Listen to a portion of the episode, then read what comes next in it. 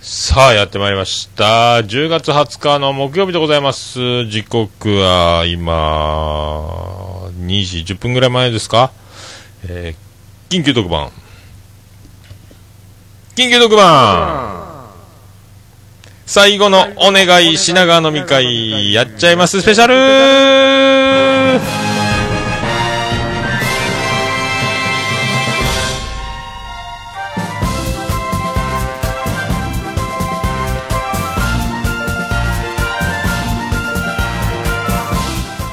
どうも、徳光和夫です。はい。はい。まあ、そんな、あれ、あれなんですけども、まあ、あのーね、あの、今回もツイキャス生中継、え同時にやっておりますけども、いや、今度、無事に、えっ、と、ね、え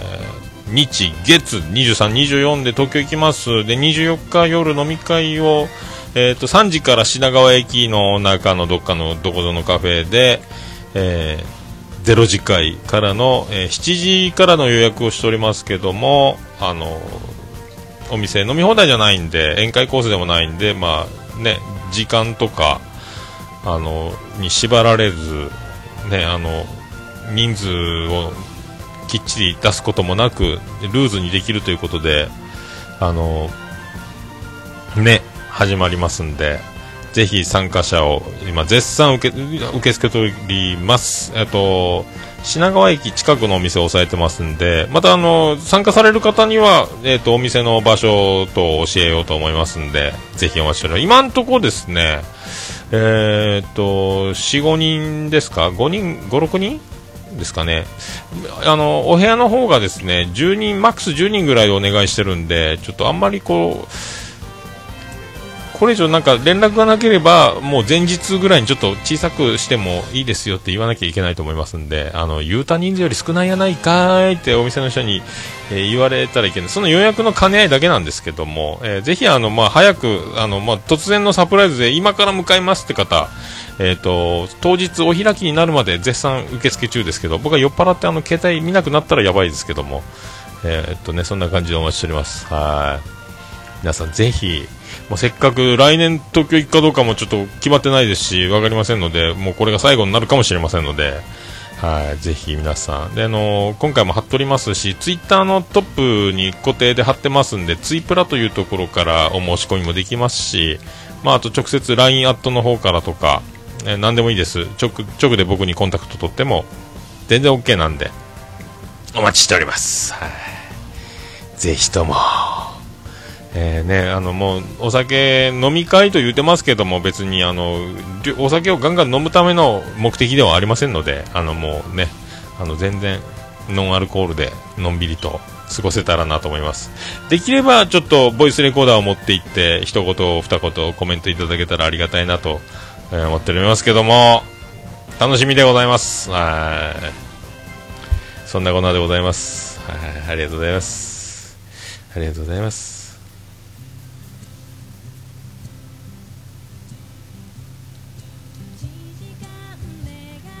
あ、どうもどうも。あ、だいぶ集まりましたかって藤本さん。まあそ、そういうとこですね、今ね。ああ、デルデルマッチさんどうも。桐谷美玲です。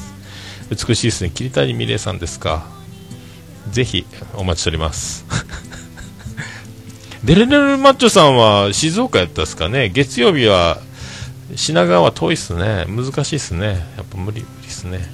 まあ、ぜひ何かありましたら、はい、お待ちしてますけど。まあ今日もですね、本当今日収録できるかどうか非常に危なかったんですよ。まあ危なかったっていうのはですね、まあ車がぶっ壊れまして、えーラジエーターの液がボッタボタ漏れているというところだったんで、これの、えー、と修理をオフィス向井の、えー向井社長のところまで車を運ばなければいけないんじゃないかと。でもラジエーターがもう5分もすればタンクの5分の1ぐらい垂れていくような状態なんで、タンク補充補充でずっともう高速使うのも怖いんで、泊まり木大作戦でどっかコンビニによっては駐車場でボンネット開けて、また駅を足してまた行くみたいなことも想定してたし、あとはあのロードサービスで OK もらえれば引き取りに来てもらってその車屋まで運んでもらうという手順だったんですけどもうその時間帯によっては収録が全くできなくなるんじゃないかというね、お昼にしか来ませんとか、2時になりますとか、いつか分かりませんので、電話待機しておいてくださいとか、あっちゃいけないということで、結果もうね、11時頃にはもう出発してくれたんで助かりました。えー、で、助かりまして、あと一番あのまあね、この車が壊れて、先週、今週はあとテレビが、先週、今週か、テレビもぶっ壊れまして、桃屋のね、液晶テレビ、まあ、中古でアナログテレビを安くで買って見てたんですけども、ちょうどクライマックスシリーズで、大谷が、えっ、と、ね、日本シリーズ進出を決める、あの、165キロを連発した試合のあのシーンのあたり、テレビが映らなくなりまして、液晶がぶっ壊れまして、でそのテレビを買い替えたりとか、まあ、そういう感じ。であのインフルエンザの予防接種を受けなきゃいけないとか、えー、痛い目にいっぱいありましたんで。まあね本当、えー、でも一番ですね最近僕ずっと車あんま乗ってなくて妻ジェニファーがバンバン乗ってたんですよ。そしてあの剣道部のね、あの、車出しとか日曜日のたんびにあったんで、あの、重たい荷物いっぱい乗せて、かさばる荷物いっぱい乗せて、で、試合まであの部員を乗せて運んでたんで、危なかったですね。で、まあ、妻ジェニファーに異変には気づかんかったのかって言ったら、いや、全然、ボンネットなんか一度も開けたことないよっていうことなんですよ。あーぶねーと思ってですね、マジで。で、なんか、ちょっとなんかゴムの溶けたような匂いがずっとするななんか匂いするよねいや、全然みたいな。でもなんか、ここ1週間ぐらいなんかおかしいな、おかしいな、変だな変だな。そーっとドアを開けるとですね。ってなったんですよ。だから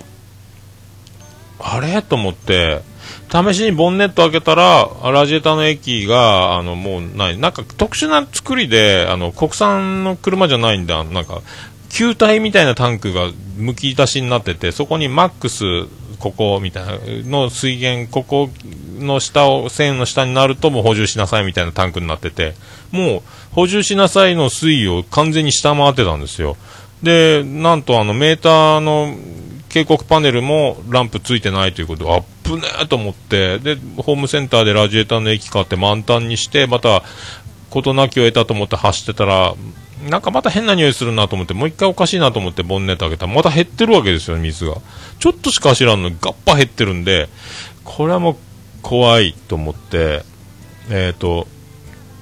も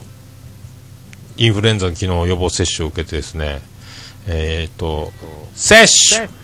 ちょっともう左腕、右利きですか？じゃあ左腕打っときますよ。おお全然痛くない。全然痛くないって、未だにちょっと痛いんですけど、筋肉にさすっと痛いですね。まあ、それであの、15分は、なんか変な副作用出たり、暴れたらいけないんで、安静にして様子を見て、気分が悪くなければ帰っていいよっていう状態で、ちょっともう、予定は全部すっ飛ばして、車へ持っていこうと思って、近くのあの、デーラーに持って行ったんですよ。えーと、で、ちょっと今、立て込んでますんで、ちょっとお時間いただきます、言って。で、ラジエーターこうなの、多分ラジエーター漏れてると思うんですよね、言って。わかりました、言って、じゃあちょっと、ちょうど僕も今からあの出かけるとこだったんで、博多駅の方に行くんでって、もう千早駅近かったんでね、ちょっと行ってきますね、言って、置いてったんですけどね。まあ、置いてったのはいいんですけど、スイカ持ってくるの忘れて、電車、あら、あら、あらってもう切符をいちいち買うということになりましたけども、お茶目だなと思いながらね。で、あの、電話かかってきまして、これあのラジエーター水漏れです、パイプ交換などなどいろいろあのありますと。えーともうね、ブラックオパールまでとはいきませんけども、と全部厳選した材料をですね、えーと、調達、現地まで社長が自ら行って選定した厳選された材料を使って有能なスタッフが作業をいたしますんで、えー、回そちらのパイプ交換だけであの4万円プラス数百円払ってください言われたんですよたっけーと思ってで、あの、そのパイプを交換した後、えっ、ー、と、他の漏れ箇所を初めて点検できる体制になりますね。そこからまた何か作業が発生したときは、ご相談させていただきます。怖い怖い怖い怖い怖い怖い怖い怖い怖い。天井知らずやでえー、そういう話になりましたんで、もうあのー、ちょっと折り返しますって言って、で、すぐオフィス向かい、向井社長の車に電話しまして、社長えらいことになっておりますと。ラジエーターダダ漏れでございます、言って。あら、本当つって、ちょっと今ね、あの、えっ、ー、と、4万円、プラス数百円って言われたらどうするどうしたらいいかな、これね、っつって。あ、じゃあ、うち持ってきてくれりゃ見るよ、っつって。そんなコーチいかんと思うけどね、うちだったらな、本当は助かるわ、言うて。まあちょっと故障続きなもんですから、この前バッテリー変えたばっかりやし、ななんとかなんとかがイグニッションコイルなんとかな、いろいろなんか交換に何万円かかってるんです。ずっと今、もう満単位で飛んでいってるんですよあの車ね。すごいな、本当と思って。で、えっ、ー、と、でね、あのまたデーラーに電話したんですよ。まだちょっと博多駅で買い物してたとこだったんで、えー、ともすみません、一応もうちょっと故障いろいろあるんで、あの、一応もう廃車処分も視野に入れてですね、あの、知り合いの車屋の方に持っていきますんで、一旦引き取らせてもらいますけども、あの、あれですかねつって、あの、車、家まで乗って帰る分には大丈夫ですかねわかりました。ラジエーター満タンにしておきますって言われてですね。でもなんかあの、自分とこの作業でやろうと思ったのを、あの、中止になったんちょっと担当の人も、え悲しそうな顔はしてましたけどもね。えー、そんなんで。で、あの、向井社長と相談してたら、ロードサービスかなんか使えるんやない？つって、あ、そう、あ、なるほどと思って、ロードサービス頼んだんですよ。で、台車も全部、あの、用意してくれるということで、助かりましたね。助かりました。ウルトラしいですね、ほんとね。それがあったんで収録が間に合って、で、あの30分ぐらいで到着しますって電話がかかってきて、10分経ったら着きましたってロードサービスのおいちゃん電話してきてですね、早え言う、出前だったらまだ出た、出たんですけど、いうやつですけども、来たんですよ。それでもう、ね、なんとか、車を、えー、積載車に積んで出発してもらいまして、いやー、これからですね、あとは台車を取りに行くだけなんですけど、もう向井社長のところに取り行くからって言ってるんですけどね、だから台車用意してもらったら、それでも OK です。ああとはいくらかかるかは分かりません。いやー、でも助かりましたね。まあ、そんな、まあ、ミラクルでね、まあ、あと今日ね、今日が、まあ、今日がいっぱい重なってて、それプラス今日は収録の日でもある木曜日なんですけども、年に一度の保健所の立ち入り検査のある日なんですよ。衛生検査がある日なんで、全部かぶっちゃってるんですよ、木曜日にね。で、10時から来るからって昨日電話かかってきてて、で、朝10時に店で待ってて、あの、すぐ来てくれたんで、で、ちゃちゃちゃって検査終わってくれたんで、すぐそれで、大、ロードサービス電話し、そして、あの、車を出して、それで収録できたっていう、このもう、つきまくってるっすね。運がいいっすね。運がいい。いやーでもね、本当ね、東京行く前にいろいろその出費の話じゃなんじゃっていうのはありますけども、あの、ウルトラ C で多分ね、最善の策を今、打ててるというのと、あとはこの僕みたいな用心深い男がですね、車の異変にあの匂いがおかしいな、おかしいな、おかしいな、あら、おかしいな、怖いな、怖いな、怖いなってなったところが一番運がいいんですよ。今まで妻ジェニファーがガンガン乗り回してたんで、で、久々僕チャリでいろいろ買い物行ったりいろいろしてて、妻ジェニファー優先で使ってたんですけど、車の出しとかね、あの、剣道部の遠征とかもあるんで、そこでまあ、オーバーヒート食らわなくてよかったなっていうのと、途中でエンストこいて、ね、追突されたりとか、大通りとか、狭い路地で道塞いだりとか、で、この前もなんか鹿の島の方とかにも車でね、その遠征で行ったりとかいろいろしてたんよって言ったから、結局あの、あと1週間ぐらいずれてたら、こうやっちゃってたなと思ってですね、これは運がいいなと思いまして、いや、非常にその辺の自分のスター性を感じるとこでございます。助かったわーと思ってね、全然気づいてないですからね、妻ジェニファーね。匂いしたっけ？鼻つまんでスキュー、あれ？シンクロナイトスイミングですか？ぐらい全然気づいてないですよ。危なかったわ、マジで。まあそんなんね、あとテレビも壊れたしょであの猫が逃げたりとか、ね、あとバイト君が辞めたりとか、まあいろいろ起こってるんですけど、ね、注射の打った後が未だに痛いとかね。まあ、そんなこんなを考えるとで東京も直前で決断して出発するっていうのもありますけどまあいろいろ周りでいろんなことが起こってるんですけど、これついてないなと思えばもうついてない。まあ不幸が起こってるといえば不幸が起こってるっていう風に考えることもできますけど、これ自分の身に直でなんか悪いこと、災いが降りかかっているとして、それを周りのものが代わりに、あの、災いを受けてくれてるんじゃないかと思うと、これはラッキーやったなと思うことになるわけで、僕の代わりにテレビがぶっ壊れ、僕の代わりに車がぶっ壊れ、僕の代わりに猫が、えー、なんか持って逃げて、僕の代わりにバイトが去って、みたいな感じで多分なんか、延命処置を僕は今されて、ラッキーに生き延びてる、えー、ミラクル、ミラクルで生き延びてるんじゃないかなっていう風に受け取っておりますけど、いや、持ってますね、僕ね。うん、伸びしろですね。えー、ねいや助かりましたよ。そういうとこです。はい、そういうとこです。はい。そういうとこです。長いわ。桃焼きの桃屋プレゼンツ、桃屋のさんのオールデザネポーンててて、てっててて、てってて、てっててて、てって、てって、てって、てってて、ててっと、福岡市東区前松原亀戸交差点付近の桃焼きの店桃屋特設スタジオから今回もお送りしております桃屋のさんのオールデイザネッポン第168回緊急特番最後のお願いやってまいりましたスペシャルでお送りしております世界的ないやー、ほんともういくつ寝ると状態です。はい。心ここに、えー、あらず、ということですけど、いやー、よかった。えっ、ー、とね、これどうなってんだあー、大丈夫か。うんちょっとね、時間の感じが、僕今、ボイスレコーダー間違えまして、ポッドキャスト事前打線知りませんのコーナーを撮って、えボイスレコーダーを消し忘れまして、一時停止の後、後ほどまた録音始めたみたいな感じで、今、全部繋がっちゃってますね、これね。えー、トータルで39分ぐらいの表示してるんで、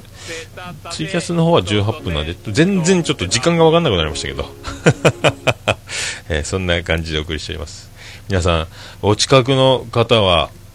えー、品川ぜひお待ちしてるスペシャルでお送りします。それでは皆さん、よろしくお願いいたします。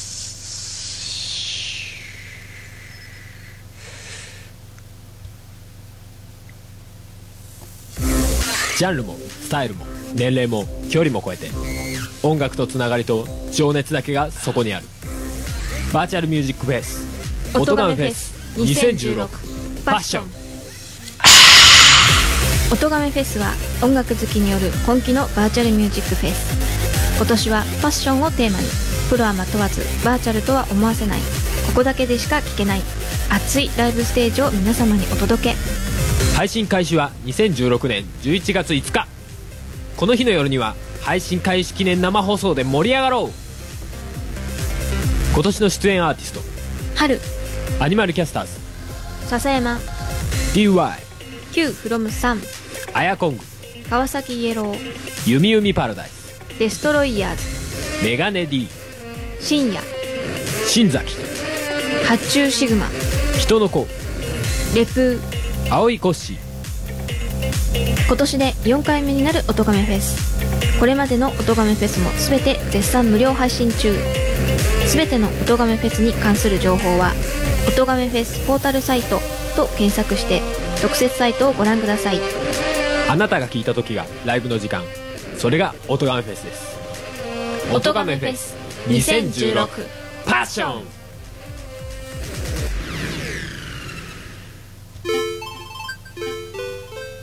さあ今日はちょっと BGM をいじりつつ、えー、緊急特番で順番が全くよく分からなくなりましたけどもケリーさんからお便りいただいてます 今ですかっていうことですけども先日、えー、タイトルが福岡の先生というタイトルでいただいております。先日研修会の講師として来ていただいた先生は福岡市在住の方でした。桃屋はご存知ですかと尋ねたら知らないと言われましたが、舞松原と僕が言うと、東区ね、主人の実家があるのとおっしゃいます。美味しい店だそうですよ。ぜひ行ってみてください。ケリーです。というふうに宣伝しておきましたよということで、ケリーさんありがとうございます。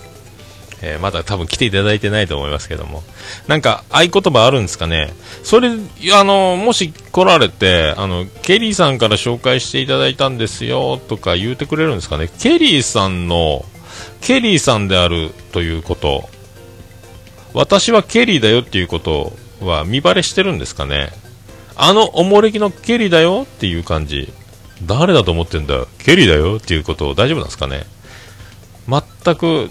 ケリーさんの本名言われてもわかんないですけども。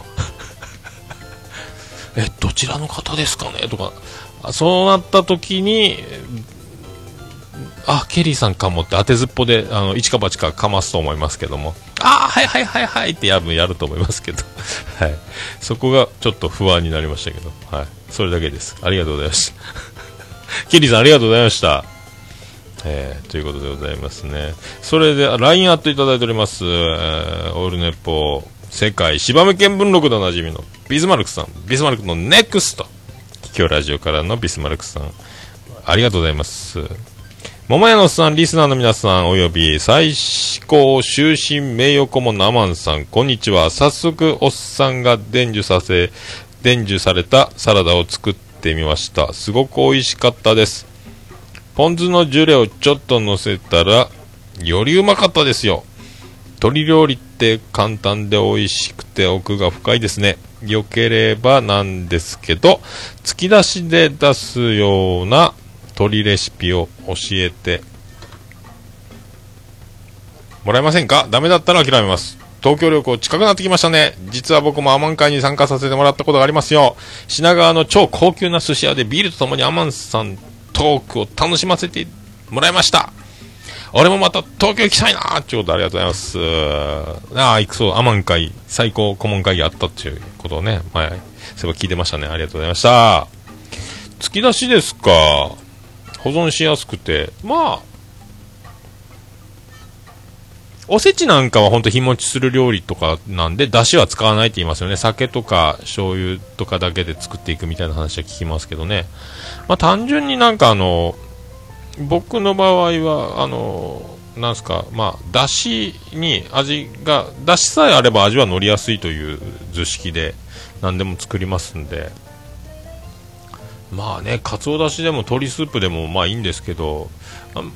なんですかな、画面にとか、画面にって何でも画面繰り込んでみたいなのを、あの、煮込みバージョンでする。本当の画面にはなんか酒とか砂糖とかでこう、バーってやっていくんですけど、僕はもうだしで何でも煮込んじゃうみたいな感じですけどね。まあ、あとはもう、きんぴら的なこともよくやりますね。何でもね。あの、安かったら水、なんですか、あの、チンゲン菜とかを買ってきて、お湯で茹でて、塩茹で酒と塩をちょっと入れて茹でた後氷水で冷ましてから、えー、それを刻んでそしてあのフライパンで肉とか人参とか他の野菜と一緒に炒めて醤油砂糖酒とかでちゃちゃっとやると突き出しきんぴら風になるというかそんな感じですかね。まああとはまあもう本当単純にもうだしと砂糖醤油酒塩お好みで薄口、濃い口みたいな感じで味付けする。あとは、まあ、生姜を入れたりとか、おろし生姜入れたりとか、まあ、ぐらいなもんですけどね。あありがとうございました。ありがとうございました。さあ、そう。ってことで、あの、インフルエンザ無事に打ちましたんで、えー、半年は大丈夫っぽいですよ。まあ、あの、ね、長女ブレンダーがあれなんですよ、えー、今度受験生なもんで、あのー、センター試験とかですか？なんか大学を大学に行きたいらしいんで、えー、大学行くっぽいんです。え大学行くの？って思いましたけどすごい勉強するねみたいなね。そんな時代なんですかね、はい、僕はね大学は行ってないし、えー、高卒なもんですからもう早く勉強毎日授業を受けるという、えー、世界から、えー、逃げ出したかったっていうのがありますけど、えまあ、そういうね、えー違いを感じます。真面目やな。妻ジェニファーの一族の方のえっ、とお上品な血がそうさせるんでしょうかね。もう僕には全然全然ですよ。でまああのー東京直前で浮かれておりますけどそしてあの東京って今何度っていう、えー浮かれた思いでよく温度見るんですけど日曜日と月曜日ですね、23、24の温度見ると、福岡が21度、17度なんですよ。最高21、最低17。えー東京はですね、最高21度は一緒なんですけど、最低が13度なんですよ。もう4度低いんですよね。えーで、月曜日はですね、最高21度なんですけど、福岡ね、最低16度で変わらないんですけど、えーと東京がですね月曜日が17度なんですよ、最高が17度なんですよ、ひっくり返ってますよ、最低と最高が。で、最低9度なんですよ、これ冷え込みますね。これ風邪ひくわー、月曜日寒いなーと思って、これだからちょっとビビりまして、まあ、ユニクロのあのウルトラライトダウンの直帰のやつですか、えーやつを持っていこうと思いますけどね、直帰、いや、ベストっていうのが今の時ですかね、えーベストベターベスト直帰、ベラー、えー直帰、ダウン。で、せっかくなんで、なんかあのね、1枚シャツかなんか、かなんか羽織系というか、秋に備えたようなものを、そういえば洋服買ってねえなと思って、洋服屋さんに行きまして、いつも行くあの洋服屋さんでアメリカンサイズで僕みたいなでっかい人でも大丈夫というですね、えーアメリカンサイズのお店、おじさんたちの御用達、エディー・バウアー、エディー・バウアーに行ったんですよ。バワーに行って、で見てて、まあね、あの、顔のちいちゃい綺麗なお姉さんが、あの、どんどん来ていいですよ、手に取って見られてくださいって話しかけられたんです。僕はあの、下見に来ただけなんで、買うつもりなかったんでね、あの、お金持ってきてなかったんで、まあ、ちゃーっと見てたんですけども、ずっと上着、シャツとかね、アウター的なやつをずっと見てたんで、シャツとかね。そしてまたぐるっと一周回ってまたずっとまた見てたらもうさーっとその姉ちゃんが3着4着ぐらいいろいろ上着をパパパーって今こんなんですよってもうアウター上上着だけを見てるのがバレててもうずっとだから観察されてたんですよね僕の動きをね。でさあ持ってきてこんなんありますよ。あそうですか。言っていやこれまずいなと思ったんですけどもね。帰れんぞと思ったんですけども。あそうですか言って。で今でしたらねあのこういう、まあ、あのうちもともとダウンの会社ですから、えーダウンを売り売ってってたのが最初ですからねこう上質な、えーダウンをこんなお手頃価格で提供しております。そしてあの今日、えーと20日まで今日ですね木曜日までは20%オフなんですよっていうね。あそうですか。これもダウンの直帰なんですよ。直帰。ベスト。ベストベタダウン。ベストベストダウン。ダウン、チョッキ、ベスト、ね、ベラー、モーザンベラー、小森のばちゃまです。で、その、あの、直球を見せられて、あ、そうなんですかーってもうね、ユニクロのウルトラライトダウンなんか3000ちょっとでしょ？で、そのライトダウンがもう1万8000円ぐらいしましたかね。で、あの、袖がついてる普通のダウンがもう2万なんぼやったっすね。たっけーああ、これ20%オフでこうお得ですね。これ見てください。触ってください。上質でしょ上質。着てみてください。ほら、上質。軽いでしょ着てるかどうかわかんないでしょとか言ってね。言われました。いやーでも、この季節まだ、このぐらいの温度で、今ダウン着ちゃうとあれですよね。みたいなね。ああ、でも私も今、今でも着てますよ。ほら、っていうお姉さんダウン着てるんですよ。売り場の中でもう、これもう逃げられやないかいいってなって。で、あ、この東京行くんでね、あのーなんか温度見てると寒そうなんで、えーちょっと不安なもんですから、って言って、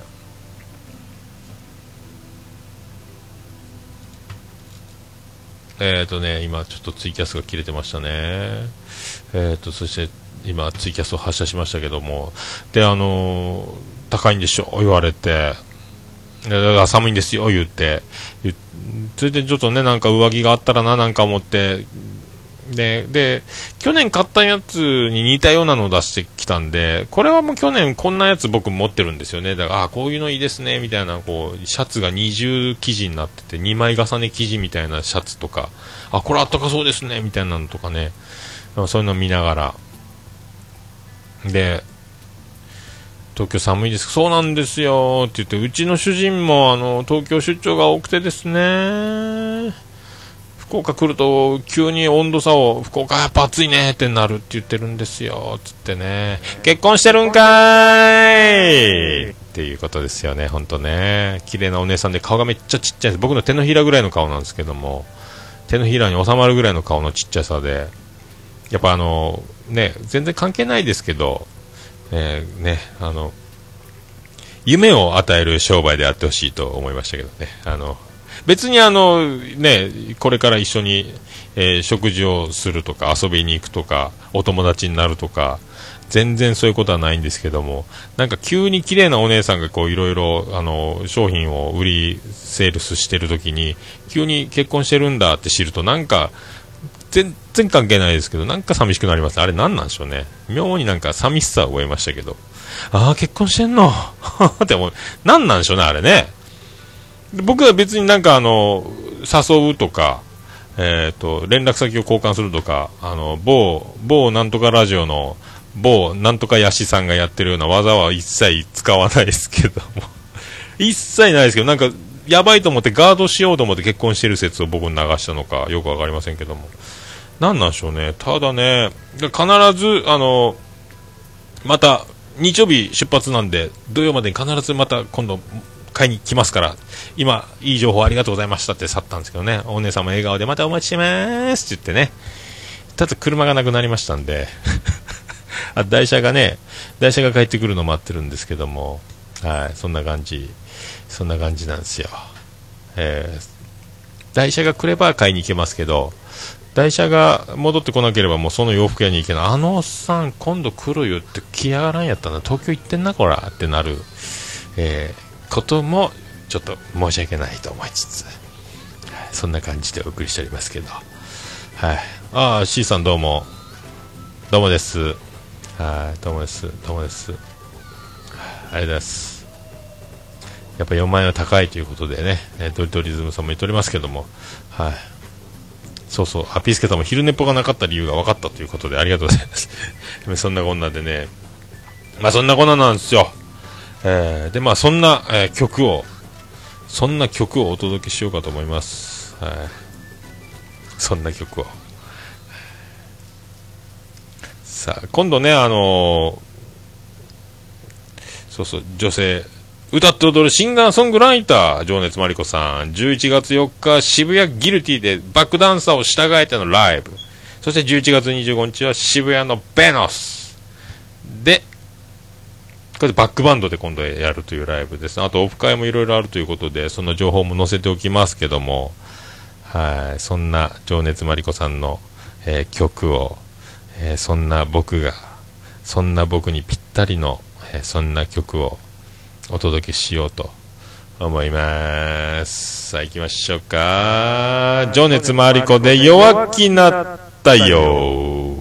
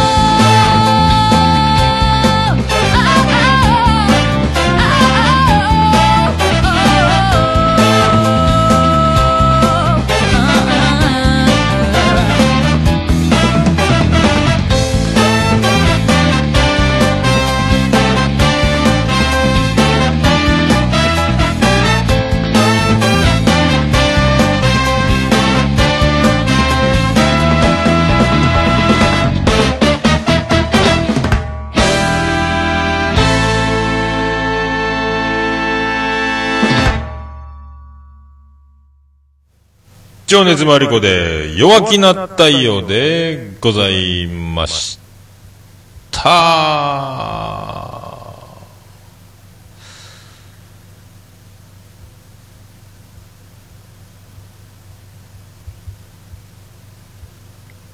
うんこしたらケツ拭きな。うんこをしたらケツを拭くのさ。ウォシュレットのボタンなんて押さずにみんな尻拭きな。レッツゴー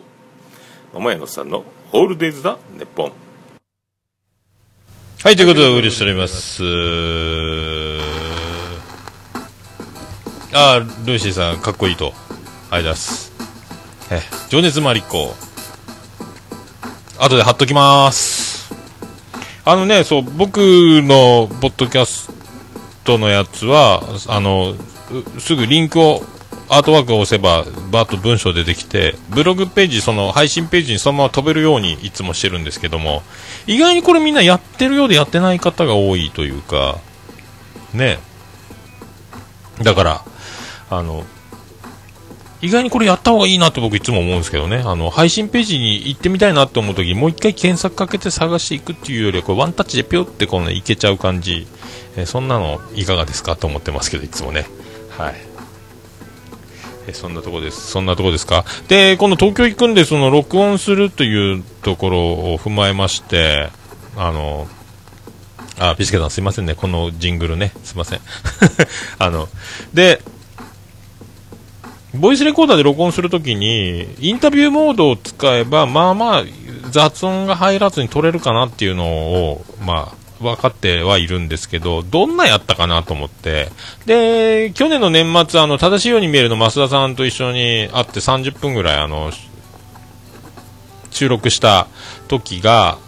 サンマルクカフェかなんかで撮ったんですけども、ガヤガヤしてる中で、インタビューモードでボイスレコーダーをテーブルに置いて喋ってたんですけど、まあちょっと聞いてみようかなと思って聞いてみたら、えーと、まあやっぱり、外、後ろでガチャガチャ言ってるんですけど、喋ってる声の方がメインで聞こえてる状態、近くの音を正確に拾ってくれてる感じで、割とだからお店で録音するにはこのインタビューモードの設定にマイクをしてるといいなと思いまして、で、まあ、ガヤガヤが欲しいときは iPhone のボイスレコーダーで撮れば、全体的な音がわーっと入るんじゃないかなと思いますけど、まあ、使い分けをしたらいいなと思いまして。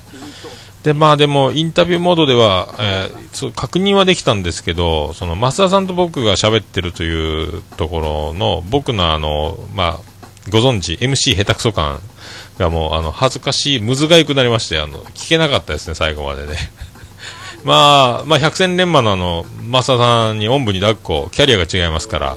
マサさんにガンガンね、話題が止まることなく、なんとか、その、今年一発目に配信したやつ、新春夢対談のやつですけどね、ああ、やっぱ、懐か、もう懐かしかったし、あの、いや、お世話になったなと思いまして、楽しかったな、あの、大阪の、大阪の旅もというふうに思いましたけどね、えーそんなやつがありまして、えーで、えーまあね、そんな、そんなとこですか、えーまあそんなとこですかね？はい、そんなとこですよ。そんなとこです。さあ行きましょうか。行きましょうか。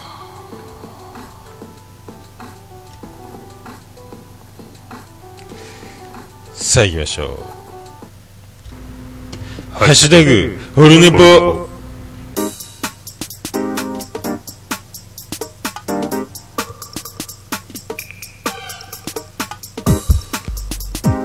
はい、このコーナーは、ツイッターハッシュタグ、オルネポでつぶやいていただきました。ありがたいつぶやきを紹介するコーナーでございます。さあ、読んでいきましょう。タム兄さんいただきました。ナピバースで良いですね。笑かせてもらいました。笑。えーヘビ川財布、金利手数料が無料の日に買われたとはラッキーですね。飲み会参加したいんですが、アンダー20ということもあり、飯だけ食べて、お話しするくらいなのですが、大丈夫でしょうか？ということでいただきました。タム兄さん、OK でーす。さあ、タム兄さん参加ありがとうございます。これ参加決定ですね、これね。ぜひお待ちしております。はい。もう、任せてください。お任せください。はい。私にお任せください。何がじゃっちゅうことですけども。えー、っと、今、一応拍手のアプリお届けしております。タム兄さん参加おめでとうございます。ありがとうございます。楽しみでございます。いやーね、フレッシュな若手、若者。いや、これで平均年齢をガッと、ガッと若くしているね、皆さん。まだまだ受け付けております。皆さんを参加お待ちしております。ありがとうございます。まあね、ヘビ川財布、金利手数料、無料の日に、えーゲットしてね、財布やたらでかいです、ヘビ川財布。ありがとうございました。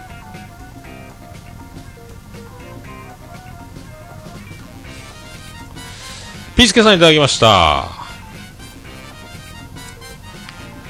第11回パークサイド。いやー、始終がめっちゃいい仕事してくれたぜ。気になる人はパークサイド11回、第11回をチェキーということで、オルネポと昼ネポついてます。で、あの、続きまして、オルネポ旋風そこら中で吹き荒れるって書いてます。これ何のことやろうと思ったんですよ。ピスケさん、あれ、これミスったなと思って、パークサイドをつぶやいたのに、オルネポハッシュタグつけてて、これミスったなと思って、これミスってますよって言ったんですけども、どうも違うっぽいということで、で、ななんだかんだ昼ネポやってて、後で分かったんですけども、パークサイドでシジュカラさんが、アメリカから参加のパークサイドの、えーメインボーカル、シジュカラさん、どうもオルネポの話をぶっ込んじゃったみたいで、それで聞いてたら徳松さんがあの、パークサイドはオルネポを応援してますみたいなことを 言ったっていうと、申し訳ないですね、なんかね、あの、ありがとうございますっていう、まあ、あの、大物に名前を呼んでいただいたということですね、えー、ついてますね、こういうのもね、えー、シジュカラさんぶっ込んでみましたね、ありがとうございます、なんか、えー、ぶっ込みましたね。まあ、そんなパークサイド、今度22日土曜日、スペース楽しい。というところで、えーワンマンライブがあるということで、ね、これもあの、後で情報貼っときます。はい。徳松さんのあの画像が気持ち悪いんで、ね、やっぱ芸人やな、さすがやな、面白いな、絵力があるなっていうやつ。あ、なんかチラシみたいな、ポスターみたいなのは、まあ、どっか貼ってあったんです気持ち悪いんですよね、徳松さん。えーそんな、えーワンマンライブ22日、そして僕が23日、岡村隆史歌謡祭、そして24日が品川で飲み会、で、25日は特勤マッシュの、えー、と飲み会もあるという、ね、いろいろ、いろいろ繋がっておりますけども、はい。ということでございます。あ、ことみさんどうもありがとうございます。初見ですということで。ありがとうございます。はい。そういうことでございましてですね、ありがとうございます。こうやってああちこちで名前出してもらえるとありがたいですね、本当ね。えーそれに、えー伴った実力とはまた別というぐらいに名前だけが出て回るというのはありがたいと思っております。ありがとうございます。とユンユンさん、えーポキャス研究員、あ、これ違う、ハッシュタグじゃないか、これ。ハッシュタグ、あ、いいや、もう言っちゃったんで読んじゃいますけど、オルネポの猫やん来たるかい、面白い、やっと会えた時になぜか感動した、かっこ笑いということありがとうございます。なんかね、ポッドキャスト、始めちゃう。もしかしたら始めちゃおう。始めるぞって方ですね。はい、ありがとうございます。続きまして、リワイさんいただきました。レコーディングをしつつ、オルネポ167回視聴中、えー、長女ブレンダちゃんおめでとうございます。しかし、まあ、そこまできつい豚骨僕は絶対無理ですね。すごいなあー、ちゃんぽん食べたいって。ちゃんぽんかーいっていうことです。ありがとうございます。まあ、長女ブレンダーの誕生日の日にね、あの、そのヘビ側の財布を買った日ですけども、えー豚骨ラーメンが食べたいということで、海流ラーメンっていうですね、あの、久留米系のど豚骨、あの、もう豚骨をグラングランにやってですね、えっ、と、ラーメン丼の縁に骨粉がつくぐらいのすごいどぎつい、もうこれ以上の豚骨はもうないっていうぐらいギトンギトンのやつなんですけども、ど豚骨って呼ばれてるスープなんですけどね。無理だそうですね、DY さんはね。もう、店の前に車から出た瞬間にもうすごいっすよ。臭が。臭がすごい。もう、店出ると、もう体中髪の毛まで臭がまといつくぐらいのね、すごい豚骨の店なんですけども。はい、ありがとうございます。えっ、と、ナインさんいただきました。聞きながら帰宅中、僕も夜歩きしながらのインスタにいつもの笹山さんの曲を使わせていただきます。怒ら、いただいてます。怒られますかね？ということで。そうそう、ナインさんのね、あの、インスタ、結構音乗ってますもんね。いいんじゃないですか、別にね。はい。笹山さんにフォロー、フォローされてればいいんじゃないですか？フォローしてるんですかね？多分してますよね。はい。ガンガン広めちゃった方がいいと思いますよ。はい。後々、そのね、あの、今のうちから、これ、ドヤ顔できる権利を、後の、後に多分手にできると思いますんでね。知ってるよ、前から。笹山さん知ってって、これ。みたいな、えー、ドヤ顔の準備も、えー備えといてください。えー急に、急にドーンってあの、ピコ太郎張りに行く可能性もありますんでね。えー行くと思いますんで、はい、準備しておいてください。ドヤ顔の準備を、えーよろしくお願いします。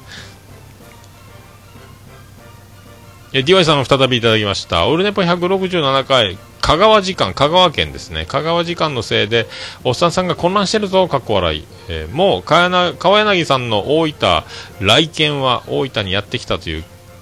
回は、えー終了しています。パラビの号外、お星様の162回も公開になってますので、合わせてお楽しみくださいということで、丁寧にありがとうございます。時間軸がね、そうそうそうそう。えっ、と、DY さんのところの DY スタジオに川柳さや子さんのお星様になりましたという、香川発の番組、えっ、と、大分までやってきたというのがですね、あちこちで流れて、時間がね、時間軸が動きましまくってますけども、ぜひ、パラビ、パルベライズビートの号外と、あと、お星様になりましたの162回とですね、えー聞いていただければと思います。すごいですね、やっぱね。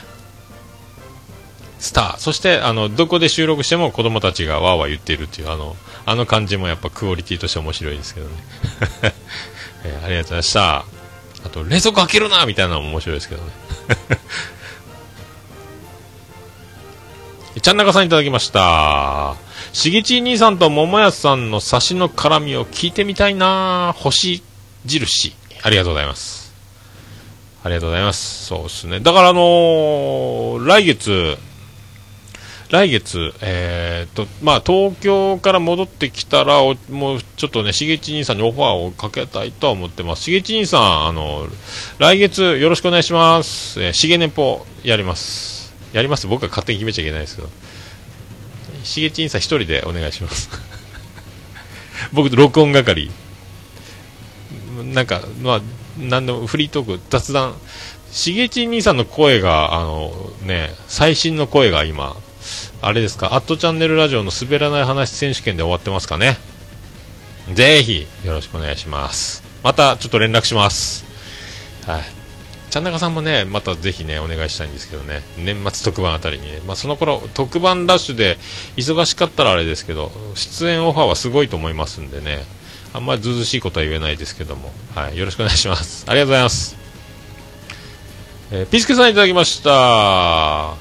167回拝聴ちょうどブレンダーちゃんの誕生日についでに美味しい思いをしたラッキーなおっさん。再沸騰せず奇跡的にやけどが1日で治癒したミラクルおっさん。それもこれもこれまで積み重ねたおっさんの人間力が引き寄せているのではと思います。ありがとうございます。その通りでございます。エグザクトリー多分そんな単語やったと思いますけど。ありがとうございますまあね、いろいろだから、そう、やけどもそうですけどね、まあ、いろいろなことが巻き起こってますけど、これ僕が運がいいとしか思えないですね、これ多分ね。これ、まあ、まともに食らってると僕今滅びてるんじゃないかなっていう出来事がたくさん、えー、いろいろするりするりと巻き起こっております。ありがとうございます。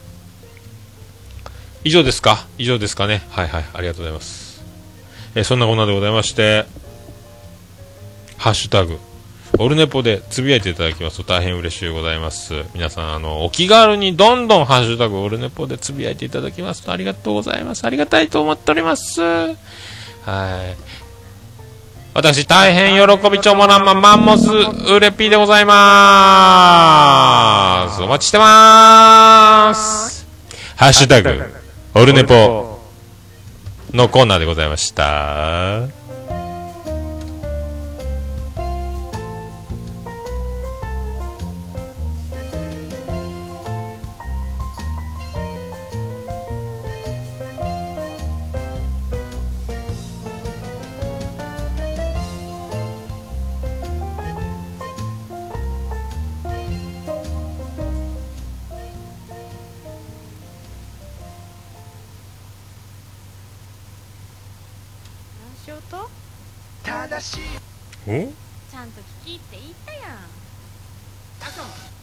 ないっすね。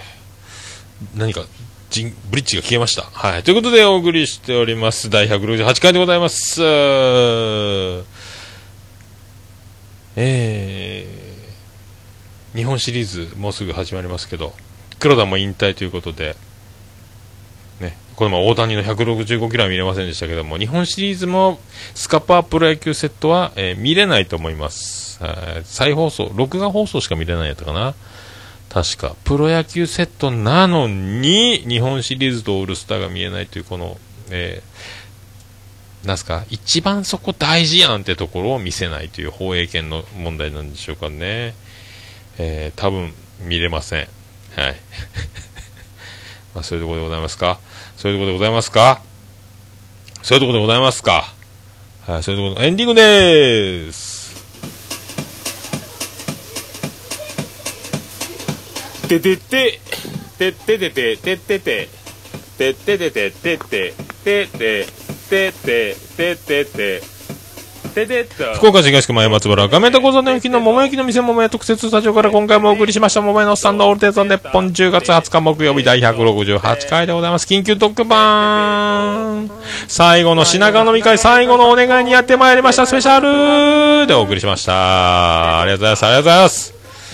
はい、そういうことです。もう楽しみですね。はい、風邪などひかぬように、あのね、参加される皆さんと、えー僕だけが風邪をひかない街、そんな東京であってほしいと思いますけど。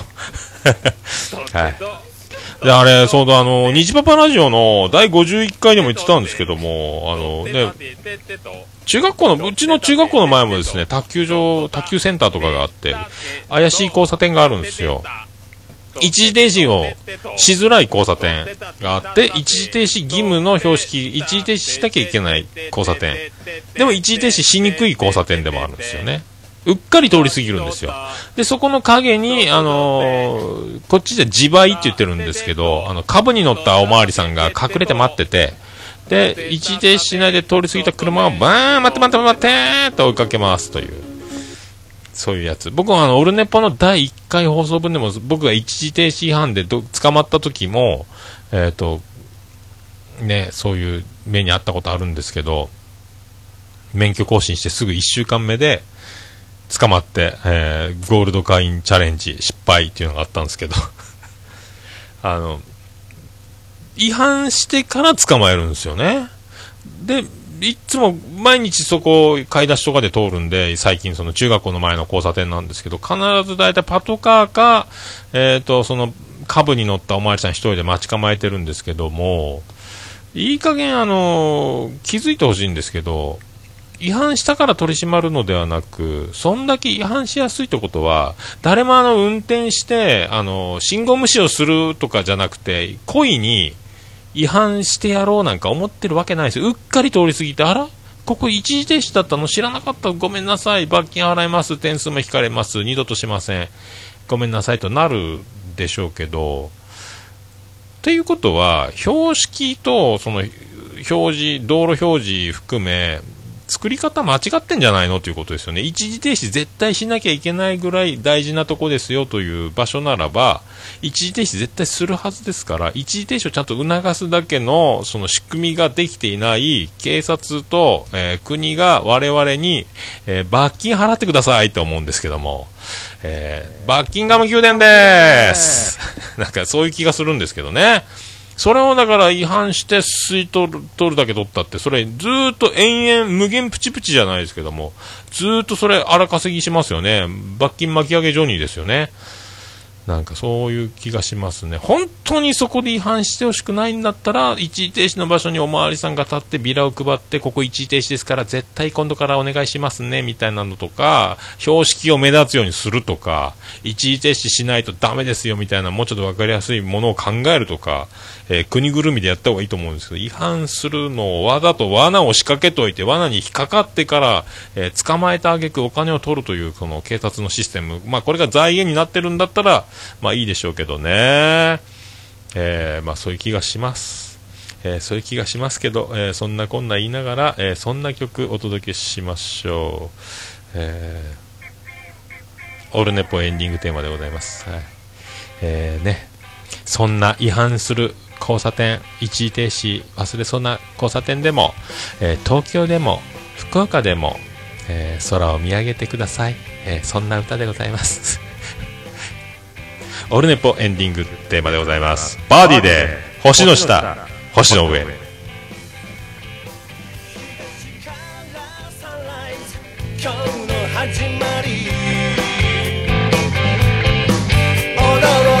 いたサプライズ。身を引くもに。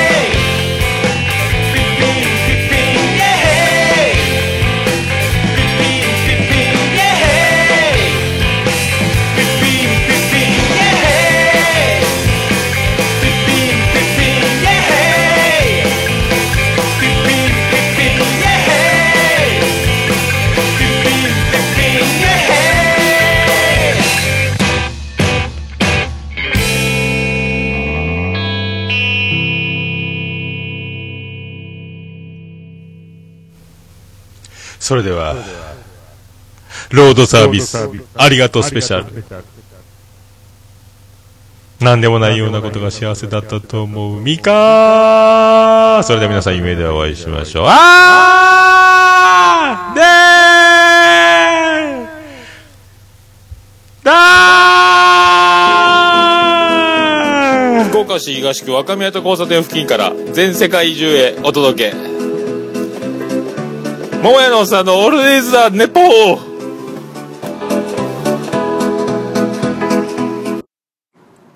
世界一聞き流せるポッドキャスト「オルネポ」。